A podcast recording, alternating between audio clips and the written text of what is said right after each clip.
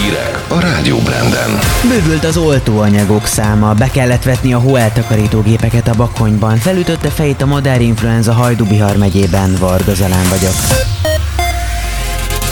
Köszöntöm Önöket, a Rádió Brand híreit hallják. Már hatféle oltóanyag érhető el Magyarországon, megérkezett az első Janssen szállítmány is. A csak nem 29 ezer ember oltására elegendő vakcinával várhatóan a jövő héttől oltanak.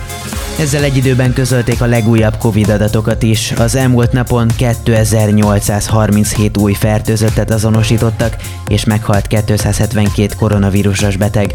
György István államtitkár az országos oltási munkacsoport vezetője közölte, eddig 4 millió 110 ezre jelentkeztek az oltásra.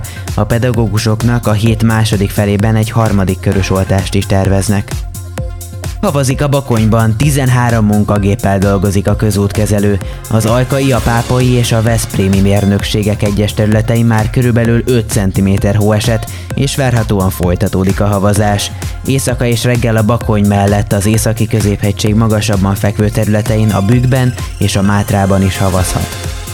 Még két napig kérhető az adóbevallási tervezet postázása. Az adóhivatal emlékeztetett, a személyi jövedelemadó tervezeteket automatikusan elkészítik, de akinek nincs ügyfélkapu regisztrációja, annak idén is jeleznie kell, ha szeretné a dokumentumot papír alapon is megkapni. Ezt csütörtök éjfélig SMS-ben, telefonon, a NAV honlapján elérhető webűrlapon, levélben vagy az ügyfélszolgálaton személyesen lehet igényelni.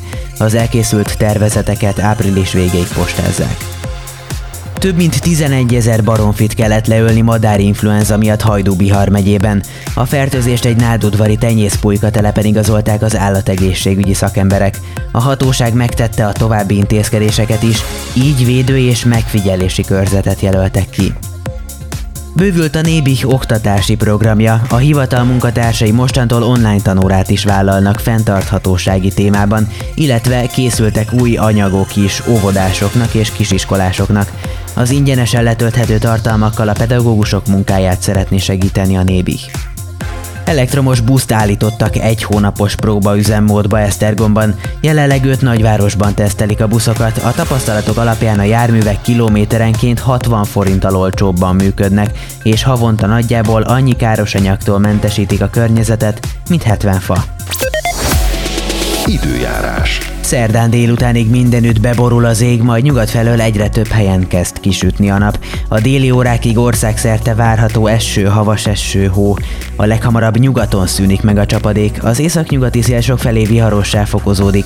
Hanában 1-6, délután 3-9 fok várható. Nyugaton lesz melegebb, aztán majd csütörtöktől enyhül az idő, de az igazi tavasz napokig nem tér még vissza. A szerkesztőt Varga Zalánt és a Rádió Brent híreit hallották.